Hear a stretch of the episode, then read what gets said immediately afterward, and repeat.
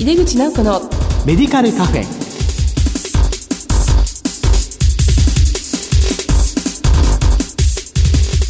こんばんは。帝京平成大学薬学部の井出口直子です。井出口直子のメディカルカフェ。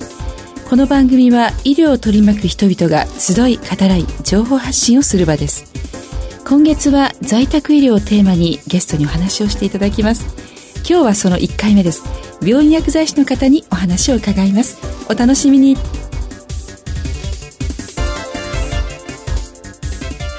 井出口直子のメディカルカフェ。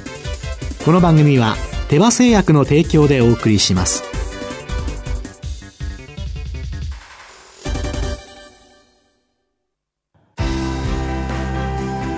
医薬品業界を牽引し続けるグローバルカンパニーテバ新薬ジェネリックを開発製造するハイブリッド企業です。患者さんの笑顔を大切にする薬剤師の皆さんと。これまでもこれからも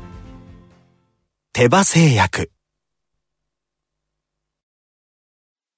帝京平成大学薬学部の井出口直子です。在宅医療特集の1回目は薬薬連携における課題と題してお送りします。今回のゲストは東京都済生会中央病院薬剤部長の清水純一さんです。清水さんどうぞよろしくお願いいたします。どうぞよろしくお願いいたします。はいあのすっごく渋いお声で、えー、素敵ですね。改めまして先生のご略歴とご専門を教えていただけますか？えー、私は大学を出た後11年間製薬会社でプロパーを経験しておりました。その後当院の薬剤部に転職し現在に至っておりますえー、当院では薬剤師としての業務のほか、医療安全管理者ということで、えー、苦情担当もさせていただきました。専門とまで言えるかどうかわかりませんが、糖尿病を研究の中心としております。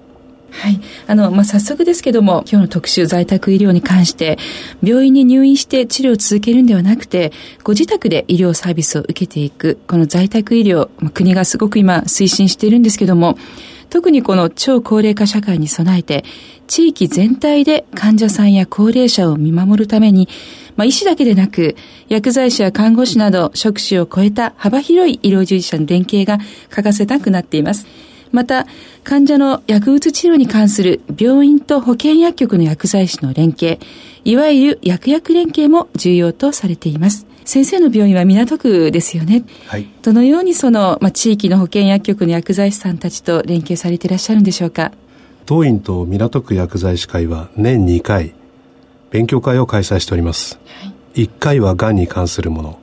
もう1回は生活習慣病に関する内容で実施させていただいております。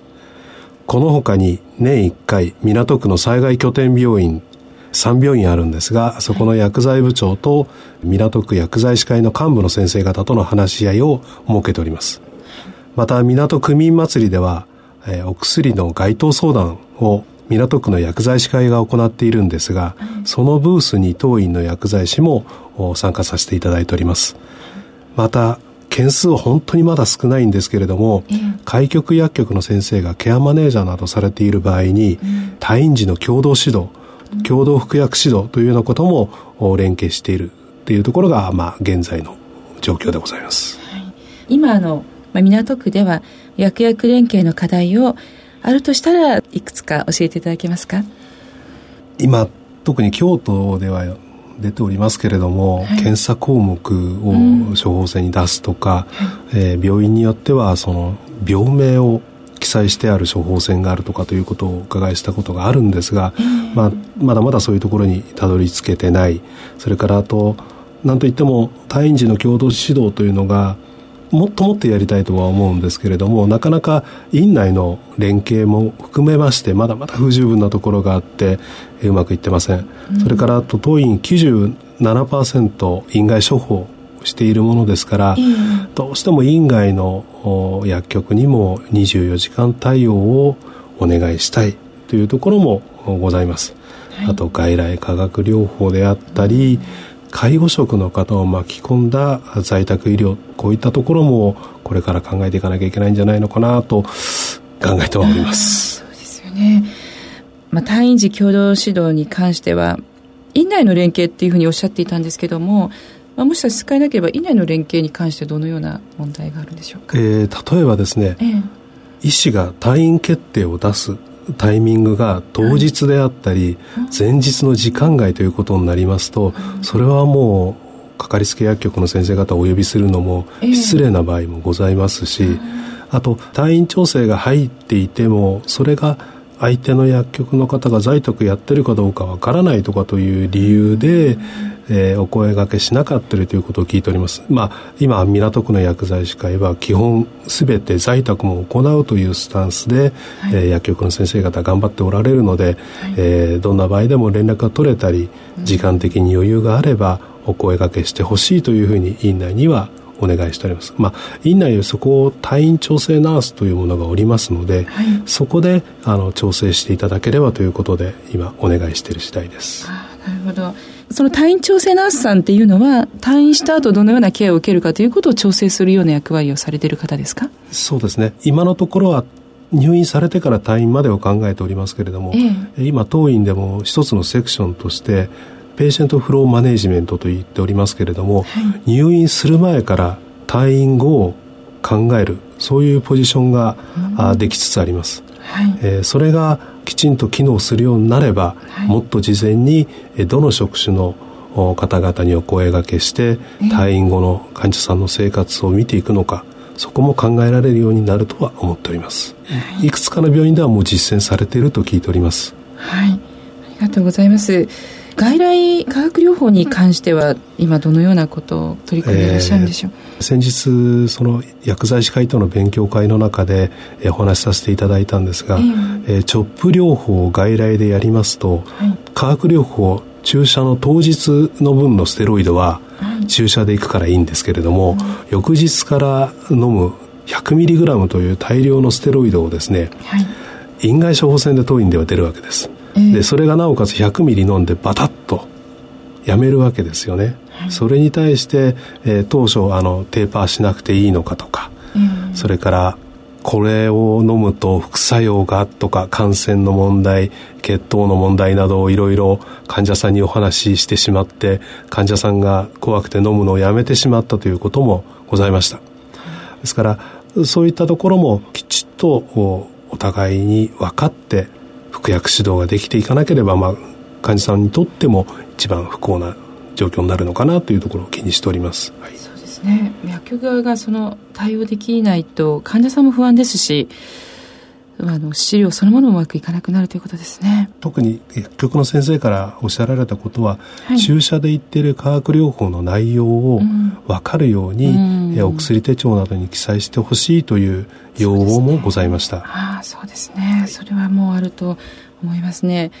薬局としては入院中の治療の状況薬物療法も中心としてやはり知りたいと思う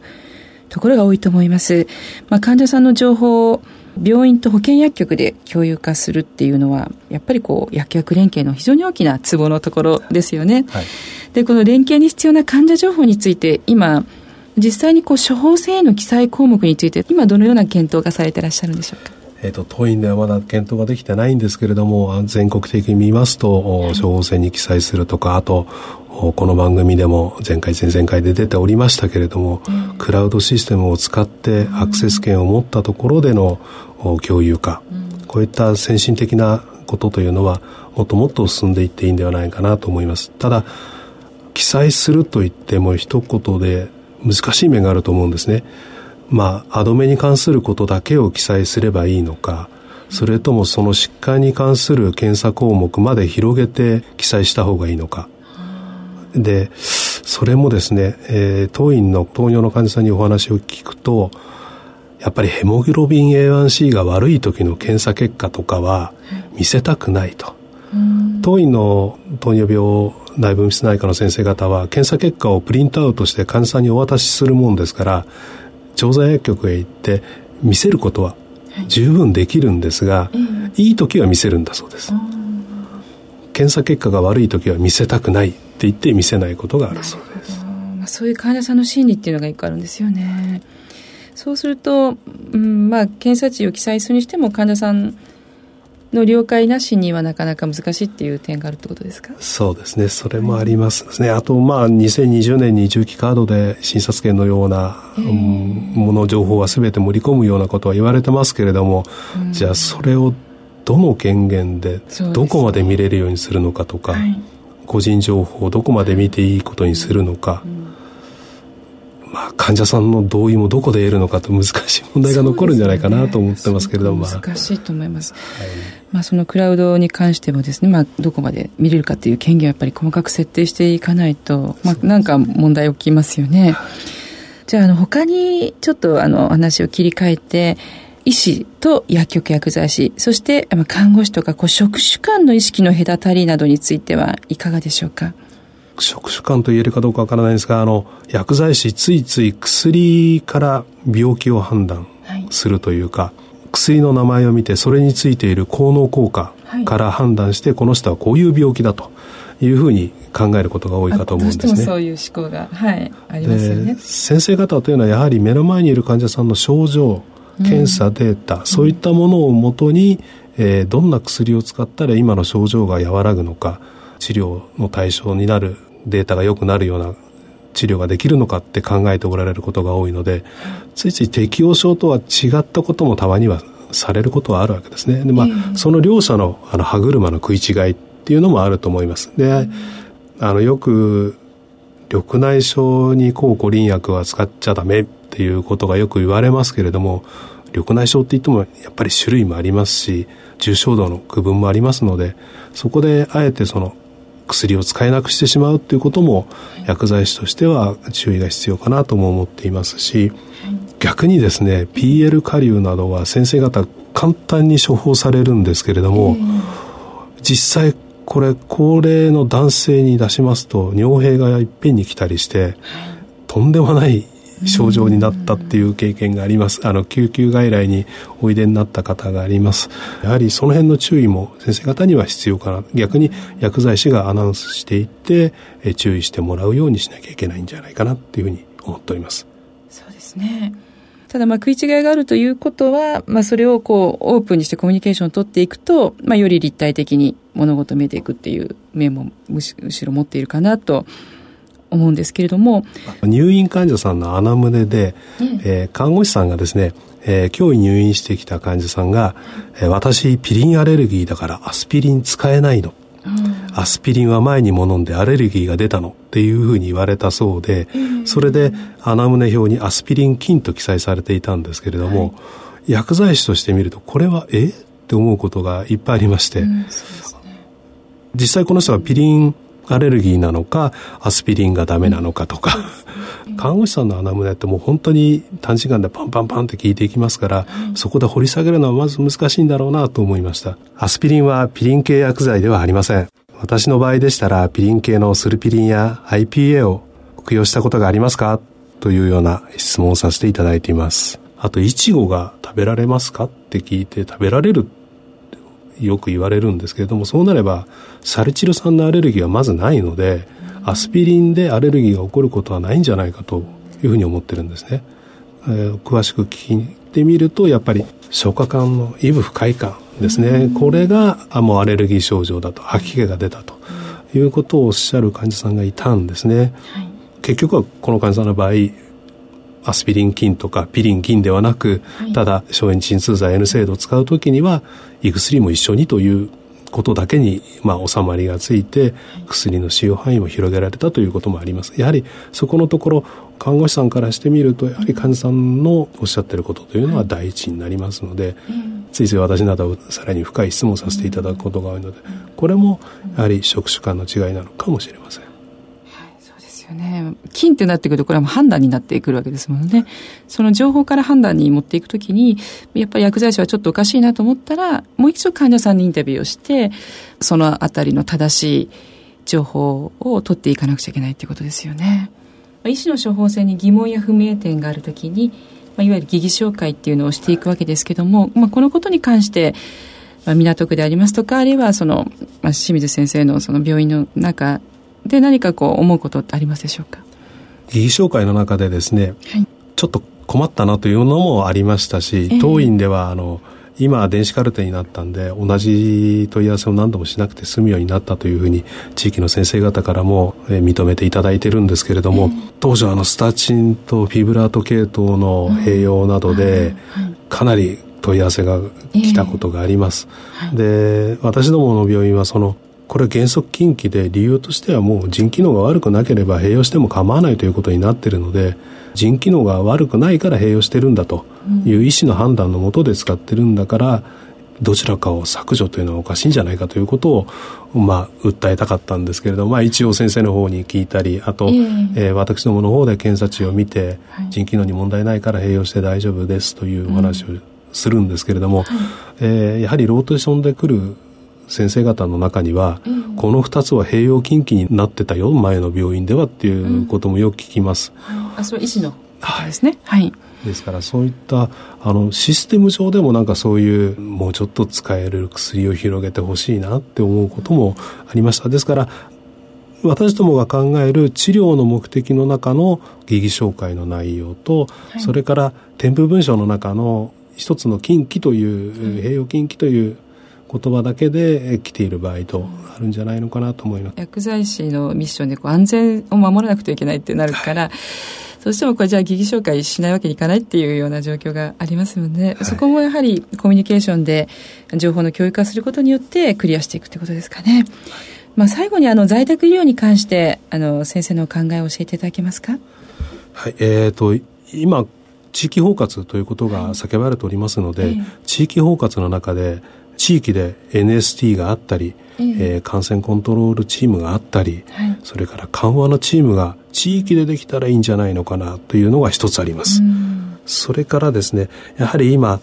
定期的に検査値が測られているかどうかチェックが必要な薬剤もありますので、はい、えー、それがきちっと検査されているかどうかというのは調剤薬局の先生方では分かりませんので、はい、病院に確認ができるようなシステムであったり、あとこれはどうしても薬剤師の中でも病院の薬剤師ですと認定とか専門とか取りやすい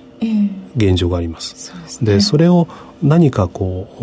う、オール薬剤師という考え方の中で、えー、ある一定期間、うん、指定の医療施設で研修をしたら、うん、その認定とか専門の受験資格がもらえるとか、うん、そういったことも地域の中で薬薬連携それから、うん、医療全体を見ても、はい、得意な分野で枠を超えたチーム医療というのができればいいのかなというのが希望でございます。はい。ということで、在宅医療特集の1回目は、薬薬連携における課題についてお送りしました。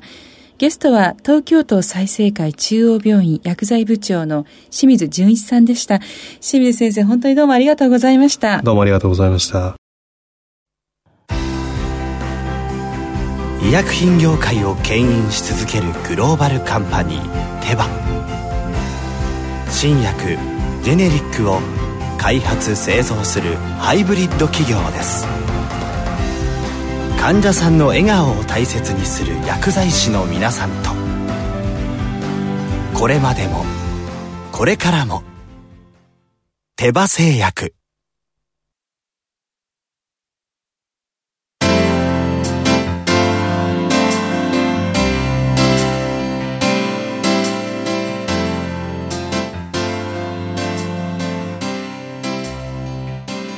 今回は東京都済生会中央病院薬剤部長の清水純一さんをお招きいたしました。ところで7月19日20日と2日続けまして幕張メッセで第8回日本在宅薬学会学術大会が開催されます。その1日目19日のランチョンワークショップ。そこに今回ゲストでお越しいただきました清水先生を講師にお招きします。そして薬薬連携を進める上での課題と題して皆さんとディスカッションしながら進めていく予定です。ぜひお越しください。さてこの番組は放送後にオンデマンドとポッドキャストで配信しています。番組へのご意見やご質問などは番組ウェブサイトからメールでお送りいただけます。お待ちしています。収録風景なども番組のサイトにアップしていますのでぜひラジオ日経のホームページからこの番組のウェブサイトにアクセスしてください。毎月第2第4水曜日夜8時40分から放送中の出口直子のメディカルカフェ。次回6月24日は在宅医療特集の2回目です。眼研有明病院長の門田森人さんとファルメディコ株式会社代表取締役社長の狭間健二さん。え狭間さんは実はこの幕張メッセで行われる日本在宅薬学会の理事長でもいらっしゃるんです。その狭間さんをお招きして豪華にお送りいたします。それでは帝京平成大学の井出口直子でした。井出口直子のメディカルカフェ。この番組は手羽製薬の提供でお送りしました。